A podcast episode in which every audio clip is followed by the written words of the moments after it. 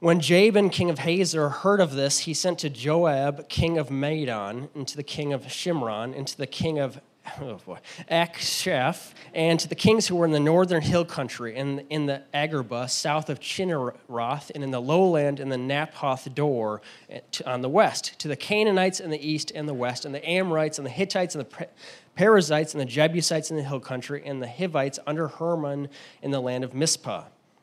And they came out with all their troops, a great horde, in number like the sand is on the seashore, with very many horses and chariots. And all these kings joined their forces and came and encamped together at the waters of Merom to fight against Israel. And the Lord said to Joshua, Do not be afraid of them, for tomorrow at this time I will give over all of them slain to Israel. You shall hamstring their horses and burn their chariots with fire. So Joshua and all his warriors came suddenly against them by the waters of Merom and fell upon them. And the Lord gave them into the hand of Israel, who struck them and chased them as far as the great Sidon and Misrephoth and Maim, and eastward as far as the valley of Mizpah and they struck them until he left nothing remaining. And Joshua did to them just as the Lord had said to him. He hamstrung their horses and burned their chariots with fire. Joshua made war a long time with all the, those kings. There was not a city that made peace with the people of Israel except the Hivites, the inhabitants of Gibeon. He, they took all of them in battle. For it was the Lord's doing to harden their hearts that they should come against Israel in battle in order that they should be devoted to destruction and should receive no mercy, but be destroyed, just as the Lord commanded Moses. And Joshua came at that time and cut off the Anakim from the hill country, from Hebron, from Debir, from Anab, and all the hill country of Judah, and from all the hill country of Israel. Joshua devoted them to destruction with their cities. There was none of the Anakim left in the land of the people of Israel. Only in Gaza and Gath and Ashdod did some remain. So Joshua took the whole land according to all the Lord had spoken to Moses. And Joshua gave it as an inheritance to Israel according to their tri- tribal allotments. And the land had rest from war. Well, church, on March 9th, uh, 1945, uh, General Curtis LeMay uh, began a campaign of firebombing uh, Japan in order to um, to end their ability to, to make war and to, frankly, uh, break their will to fight. Uh, on that night, um, he sent out some B 29 bombers, initially a few that came from different directions. They dropped napalm bombs uh, across an area of Tokyo to create a fire of X to mark the area that the follow on bomber, bombers were to target on. Uh, that area was 16 square miles, had 750,000 men, women, and children living in homes that were made out of wood and paper.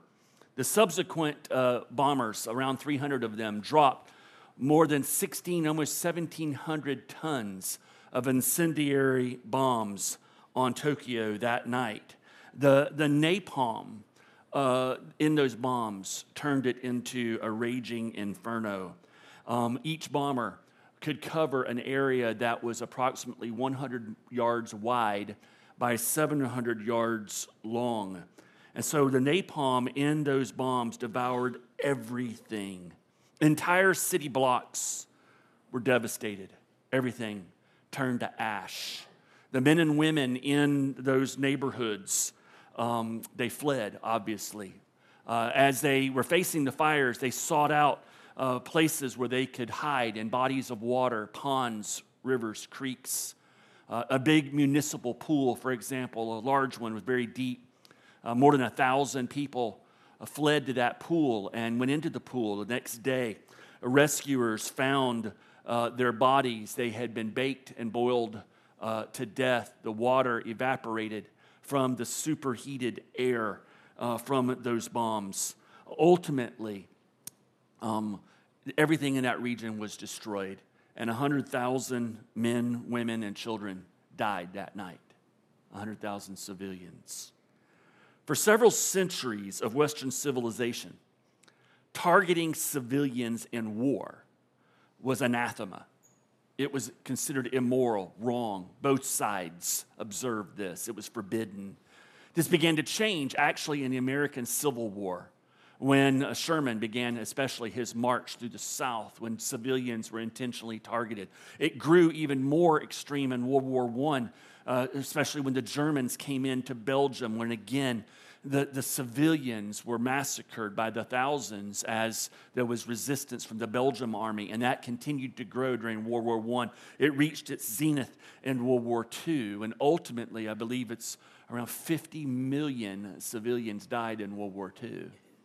Now, what's interesting is after the, the Japanese bombed uh, Pearl Harbor, when Americans were surveyed after that surprise attack, the overwhelming sentiment of the American people was that it was immoral and wrong to target civilians in war. Yet, three, late, three years later, in 1945, when General LeMay did this, uh, a few days later, he did it again. Another neighborhood, and then he did it again to another city. This continued on and on through the summer until ultimately the dropping of the atomic bombs on Nagasaki and Hiroshima. But it was interesting, a few days after that second bombing of Tokyo, surveys and polling was done. And overwhelmingly, the American politicians, American leaders, the American, obviously, the soldiers, and amazingly, overwhelming uh, within the American citizenship and citizenry our fellow Americans approved of this bombing in Tokyo. Now, today, in modern academic and human rights circles, General LeMay is considered a war criminal. He's considered America's worst war criminal. Um, as one person, uh, one person, uh, you know, a historian and scholar wrote, LeMay was a monster but he was our monster. So we hid him under the bed instead of demolishing his character and everything he stood for. So that's the perspective in today's world. I always find it's interesting that those who don't live events and actually face the existential threats and the dangers believe themselves qualified to pass judgment on the people who actually have to face those existential threats and dangers and have to face the evil and make hard decisions. It's easy to Monday morning quarterback and have the moral high ground when you sit in the comfort of 21st century America and your nation was not being threatened by a global power that was merciless and cruel and would not surrender even when faced with the worst odds. So I bring that up because we see similar sentiments and opinions expressed uh, about Christianity and our Lord uh, when people come to passages like Joshua chapter 11. If you were wondering what the tie in to, to that is, is the sentiment towards people like General LeMay is often expressed towards God and towards the people of God because of passages like John, uh, Joshua chapter 11.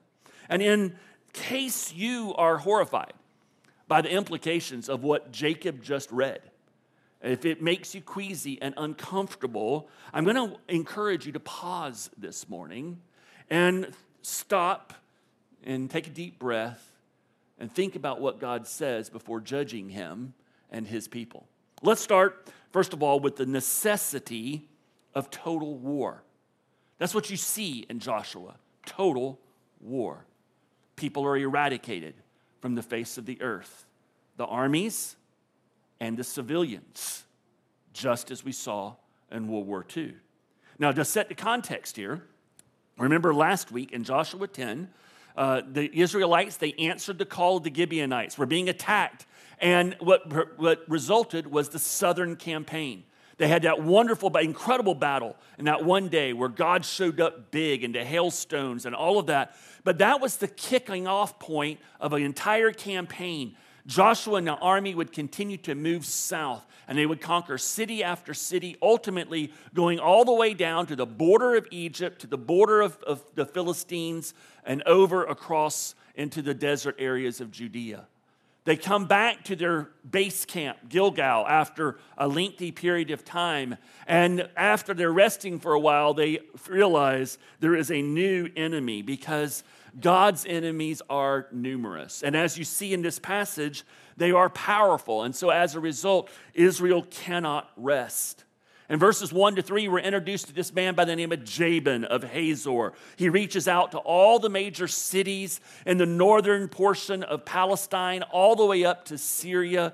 All of these major large cities with armies, city states ruled by kings, all of the different Hivites and Perizzites and all of those people. I mean, they're everywhere, right? He brings together all of these disparate people group who are, again, are naturally sometimes enemies, and now they are allied.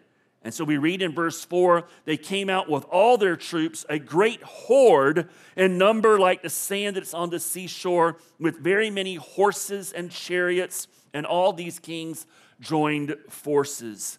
Hazor, the city, was a prominent city. It sat on the highway that ran from Egypt up to Damascus and over to Babylon.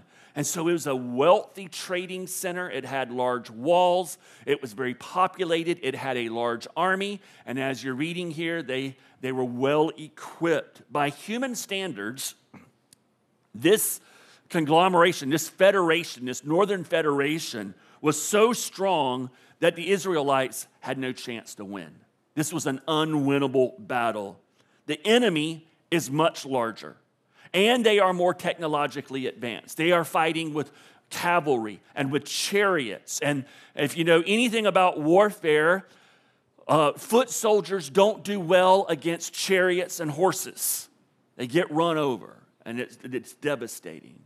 In fact, Josephus, the Jewish historian in the first century, writing about this event in the life of history uh, of, of Israel in their history said, Now the number of the whole army, the other army, the opposing army, was 300,000 armed footmen and 10,000 horsemen and 20,000 chariots, so that the multitude of the enemies affrighted both Joshua himself and the Israelites. And they, instead of being full of hope of good success, were superstitiously timorous with the great terror with which they were stricken. From a human perspective, you could understand why the Israelites would be afraid. But in reality, they didn't need to be afraid. They had nothing to be afraid of. This passage reminds us again that our doubts and fears, they are absolutely no match for God's power and promises. And this is what the Israelites experienced in this passage. God displayed his absolute power towards these people who were living in such open rebellion towards him. Verses that were not read by J- Jacob earlier in verse 16, Joshua took all that land.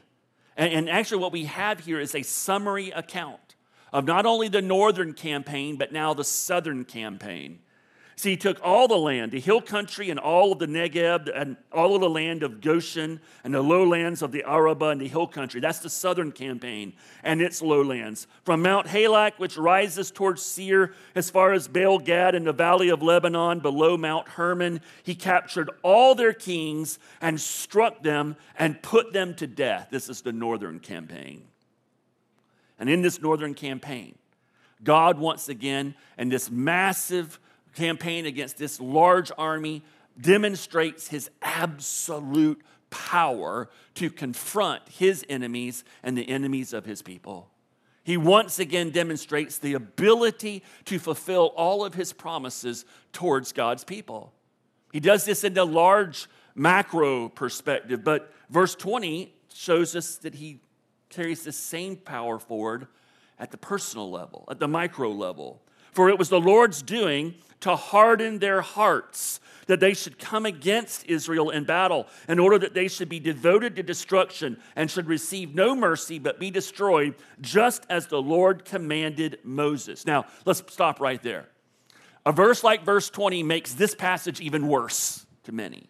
Not only do you have the Israelites killing everyone, the soldiers, the men, the women, the, they're, they're, they're, annihilating everyone. You then see verse like this that says, Oh, and God hardened their heart so that they would fight against Israel.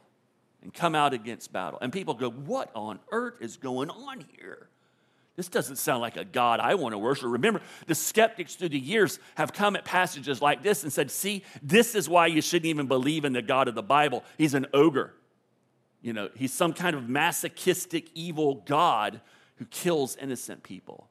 But here's what we need to remember here the consistent testimony of Scripture is that God hardens the hearts of people who have given themselves over to heinous sin and who definitively, openly, uh, defiantly, and consistently rebel against Him. His hardening is a form of judgment against people who have already hardened their own hearts towards God and His word and His will. We see this in Pharaoh. We see this in uh, Romans chapter 1. As people give themselves over to heinous sin, as people rebel against God, give him the figurative spiritual middle finger, saying, You have no rule over me. I am my own God. We will do what we want to do. In time, God will harden that heart, and it is a form of judgment against them. So it's not like a passage like this is saying, and don't walk away thinking, oh, here are these innocent Canaanite people who really wanted to worship God, but God says, No, you can't come to me. I'm hardening your heart, even though you want to. Not at all. You see, what God does in the hardening of the heart, He removes the common grace that even unbelievers receive from God. He removes the common mercy that, that, that, everyone receives. He essentially gives people what they want. And what they want is nothing to do with God. And when God gives you that, what you want, it creates a hardened heart, and the depths of depravity and sin are amazing. So we need to remember that. We need to remember that in this situation, this total war that's being commanded by God, the Israelites are the instruments of God's power and righteous judgment for centuries. For centuries. The Amorites and the Canaanites had been practicing the most egregious forms of pagan uh, religion. They were known to sacrifice their own children as part of their religion. All the way back in Genesis, God told Abraham, I believe in chapter 15. Your descendants are going to be in Egypt for at least 400 years because over those 400 years, the Amorites and the Canaanites are going to store up my wrath towards them. In other words, for 400 years, they could have turned to God and received forgiveness from God, but instead they rebel and rebel and live and follow demonic and false religions, and they store up God's wrath until finally, on this at this time, the Israelites are God's instrument of judgment. They are God's instruments to bring justice to all the innocent men, women, and children who had been killed and abused by these people through the centuries.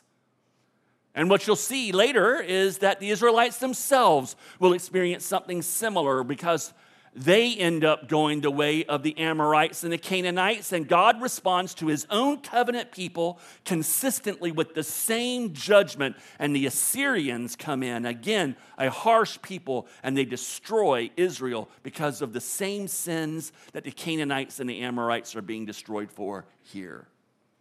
God is not playing favorites. God is expressing his holiness and his justice and his righteousness against pervasive, rebellious, heinous sin. Remember that. Remember that God knew that the Canaanites are going to provide a powerful source of temptation to the Israelites. And so, just as the Israelites picked up religious practices and ideas from the Egyptians when they lived in Egypt for several centuries. God knew the same would happen here if the Canaanites and the Israelites just simply lived together and began to do life together and intermarry and everything else. So, all the way back in Deuteronomy chapter 7, God says these people are too dangerous. They will turn away the hearts of your sons and daughters, they must be destroyed. So we come to a passage like this. This is, these are not the actions of some capricious, willy nilly, vindictive deity. This is intentional. The command to completely exterminate the Canaanites comes out of God's holiness and justice. It accomplishes his demands for justice as the blood of innocents cried out from the ground and from the land. It satisfied his holiness and his righteousness against a people who were in rebellion against him. And from God's perspective, the destruction of these unrepentant Canaanites is not a crime against humanity. It instead is a graphic display of his love and his power and his intention to protect his covenant people who he loves. What seems like a bloody, merciless war to us was really God's way of judging sin and establishing an environment where his loved people could rightly worship him and serve him and follow him and be free from the threats of an overwhelming, godless enemy. Now, I need to pause for a moment and make a point before we move on. Let me make the point and point out that these verses are not justification for Christians to view unbelievers as enemies of God that, you know, if we have the opportunity, we should exterminate. There is no place for Christian jihad. There is no place for Christian violence, whether it's literal or metaphorical. There's no place for that in the Bible, in the gospel. God's instructions to Israel to annihilate these Canaanites were specific to the historical situation that was at play there. The norm in the Old Testament, the norm in the New Testament, as we see, shows that God addresses the evil of various people groups just as he does our evil today in our world. And so when we come to books like Joshua, in the Old Testament. When we come to books in Re- like Revelation in the New Testament, let's understand that these books are not prescriptive, they are descriptive. They are describing special situations where God has to act in a certain way due to the requirements of His holiness and the good of His people and for the glory of His name. They are not mandates for us to be jerks to those who reject Jesus. They are not mandates for us to take up arms against our government if it ceases to believe in God and encourage godlessness. They are not justification for violence. I just want to make that clear. So, the first thing we see here is the necessity of total war. Secondly, the conditions for absolute victory. In verse 6, the Lord said to Joshua, Do not be afraid of them, for tomorrow at this time I will give over all of them slain to Israel. You shall hamstring their horses and burn their chariots with fire. So Joshua and all his warriors came suddenly against them by the waters of Merom and fell upon them. The first condition for absolute victory against an enemy, whatever that enemy, form of enemy it may take, is faith. Faith. The Bible tells us in Hebrews chapter 11 that faith is being sure of what we hope for and certain of what we do not see.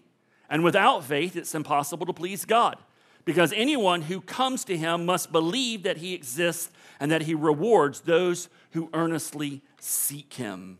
Joshua is living by faith. Why? Because he believes God's promise that they're going to be victorious. Faith takes the promises of God and says that promise is true reality, even if my current situations do not look like that. Even if my current situations are different than what God promises, I am going to believe what God says rather than what I can even see with my very own eyes right now. And this is what Joshua does.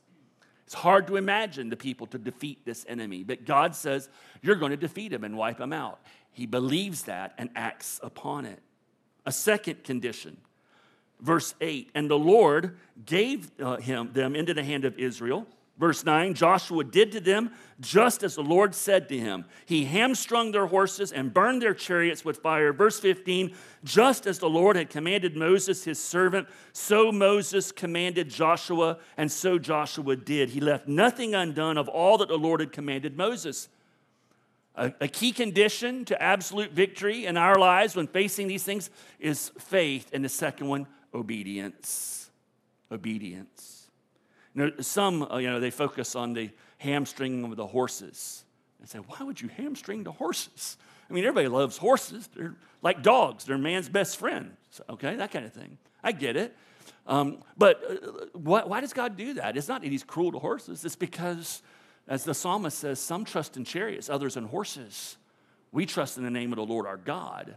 God is removing a temptation from the Israelites to know, where they might want to rely upon the modern technology of that day, horses and chariots, to carry out their conquests. And God says, ah, ah, ah I want you trusting me.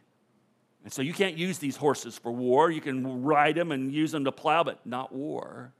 But that's not the main point of this passage, even though those of you who are horse lovers, you perked up at that part, I know, right? The main point of this passage is obedience. Joshua obeyed God. Now, was he perfect like Jesus? No. Joshua made mistakes. He sinned. We've seen this already.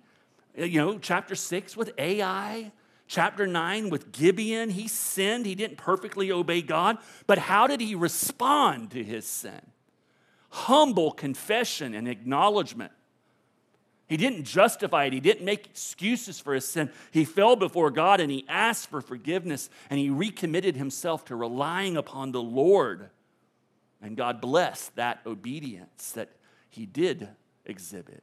Hey, can I stop and ask you a question real quick? What's the posture of your heart towards God, his commands? What's the posture of your heart? Is it eager obedience? I mean, let's, let's back up. Do you, do you know the commands of God? Are you familiar with what the Bible says about the commands, the law of God, the will of God, the wisdom of God? Do you know it well enough so that when you're facing decisions or situations, you can bring the light of the inspired word of God to bear and then obey what God says? Do you, do you meditate upon it and read it consistently so that you can know what you should do? And then when you're faced with that, if you do know it, are you obedient? Do you obey it? When you don't obey, are you quick to acknowledge your sin and repent? Or is the posture of your heart such that you justify your disobedience? You bow up, you explain it away, you you doubt what God's word says, essentially, maybe twisting the scriptures in such a way so that it will rationalize your disobedience. What's the posture of your heart here? The good news of the gospel tells us that you and I are just like Joshua. We are all sinners, yet we can all experience God's victory through us as we live by faith, obeying the promises and the commands of God. There's a third condition. Verse 18 there's faith and obedience. That's essential to experience victory in the Christian life. Thirdly, Joshua made war a long time with all those kings. Perseverance. That long time, we know, when we compare scripture to scripture, actually ended up being seven years of war against the Canaanites. For seven years, he perseveres and he prevails against all of the obstacles and the many difficulties that he faced so that he could complete God's will, fulfill God's role for his life. At the end of his life, like Paul, Joshua was able to say he had crossed the finish line. He'd been faithful to the end. Not perfect, none of us are, but he had been true to his Lord. He had run his race and he had completed it, bringing glory to God along the way. There's the necessity of total war. It's a hard one, but it's real. And then there's those conditions for absolute victory. The final verses here, they show us the fruit of persevering faith and obedience. When we look at these final verses, we see a timeless gospel application for every one of us, whether you're a believer or unbeliever. But we also see encouragement in these verses from the gospel. So let's start right there. In verse 21, Joshua came at that time and cut off the Anakim from the hill country. And There was none of the Anakim left in the land of the people of Israel. Only in Gaza, in Gath, and in Ashdod did some remain. Now, this is like, okay, in the middle of all of this, you have this thing about Anakim, which sounds a little bit like Anakin, and then that makes me think of Darth Vader, but I digress. But, okay, but the Anakim. Uh, this, is, this is not just some esoteric little piece of data. This is a very subtle closing of the circle that began almost 50 years before. You remember when the Israelites, and if you don't know the story, here's what happened. The Israelites are led by Moses out of slavery in Egypt to the Exodus. They go through the, the Red Sea that is parted. They see the miraculous power of God. They receive the Ten Commandments and the law of God. And they finally come to the very border of the promised land. And Moses sends out 12 spies. And the spies, they, they go throughout the land, they come back, and there is a majority report and there is a minority report. The minority report was led by two of the spies Joshua, a much younger man at the time, and Caleb, who we'll see in a week or two, who's still alive. They tell the, the Israelites, man, the land is just like God described. It's full of milk and honey. It's fertile. There's crops. The, you know, God's going to give us the victory. We need to go in, defeat these people, and guys, it's paradise for us. Let's do it. That was the minority report. The majority report, guy stands up and he has a bow tie on, no doubt, and he says, um, everything they said is true.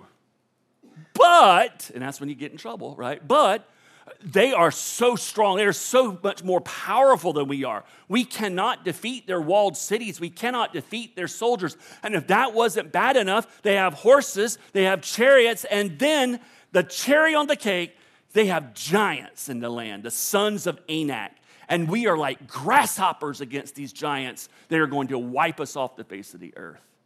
And of course, they argue. They want to actually stone to death Joshua, Caleb, and Moses and kill them. God finally has enough. He steps in. He says, All right, because of your disobedience and lack of faith, everyone who is here who is an adult, you will die in the wilderness. And for 40 years, they wander the wilderness. The people who are fighting these enemies in Joshua chapter 11 are their grown up children now. The only people from that previous generation who come into the promised land, Joshua and Caleb, who were not believed. And verses 22 and 23, they encourage us to always trust God, to always ensure that we are walking with God and seeking to fulfill His will and His agenda for our lives, even in the face of opposition, whether that opposition comes from outside the family of God or if the opposition comes from within the family of God. And this little phrase, these little verses right here at the end of chapter 11, the minority report is now being fully vindicated.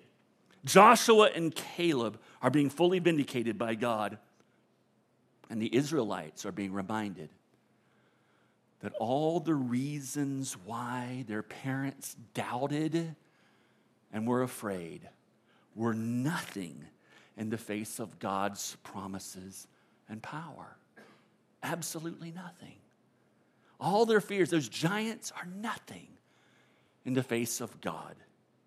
You know, as a church, in our history, God has called us to, to take on a path or to make changes and go a direction that at the time, there were those that might have responded with doubt and fear. Some of those were very well intentioned and they were understandable, others probably were not.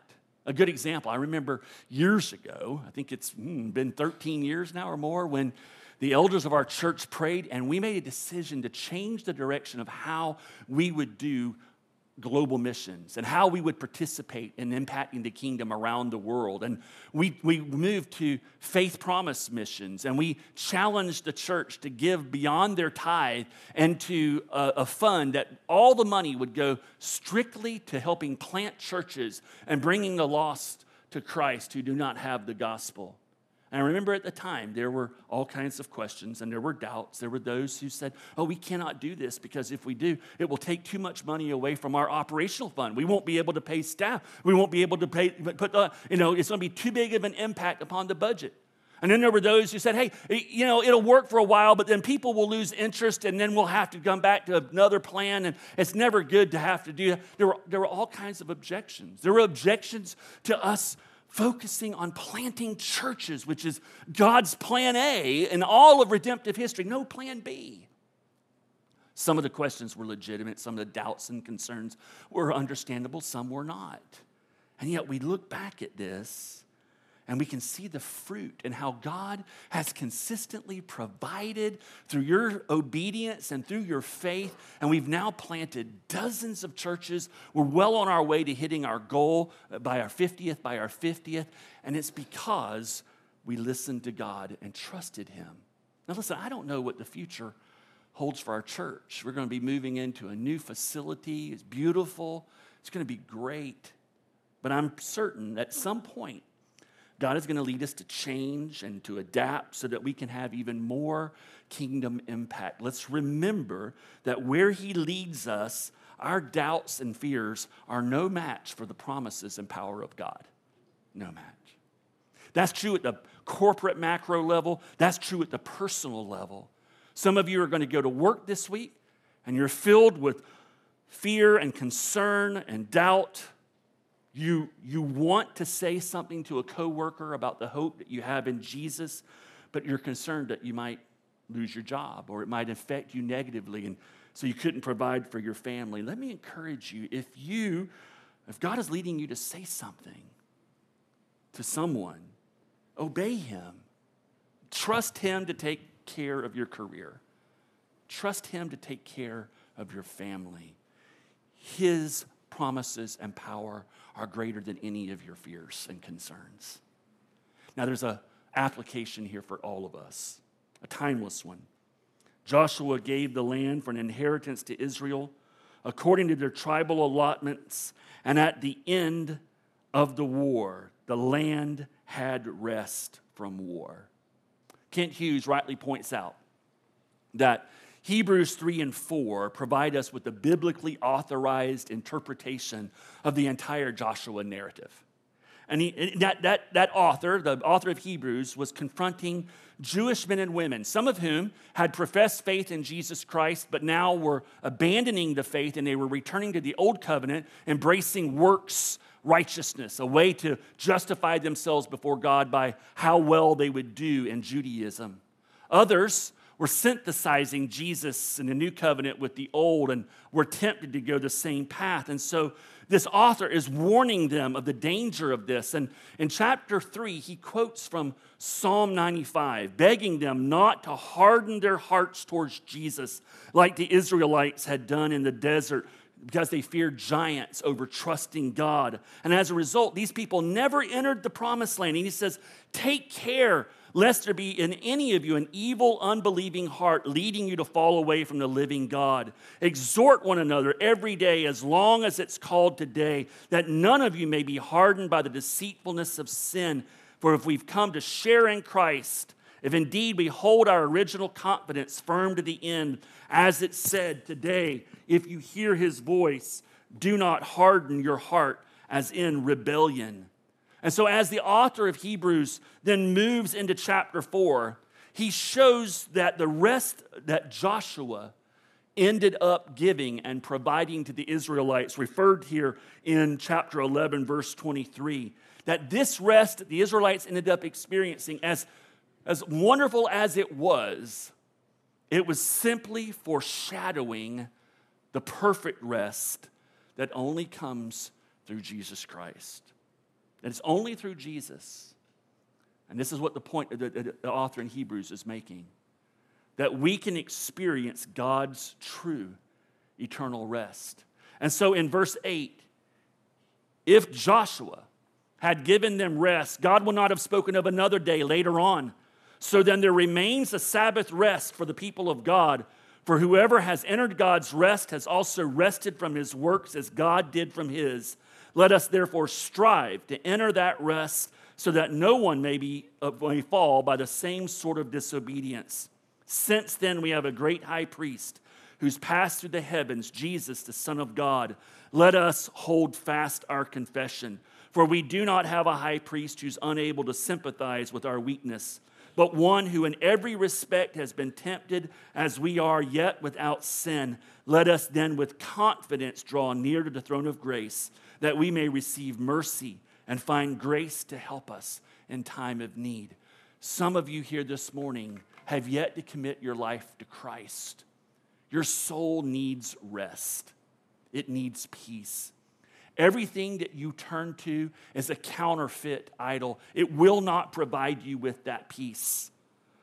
It will not provide you with eternal rest. It only comes through Jesus. And I encourage you, just as we see Joshua repenting of his sin and turning to God in faith, do the same thing. Repent of your sin, embrace Jesus as your Lord and Savior. Christian, this passage applies to you too. What is it that's bearing your soul down this morning? What is it that's weighing heavily on you?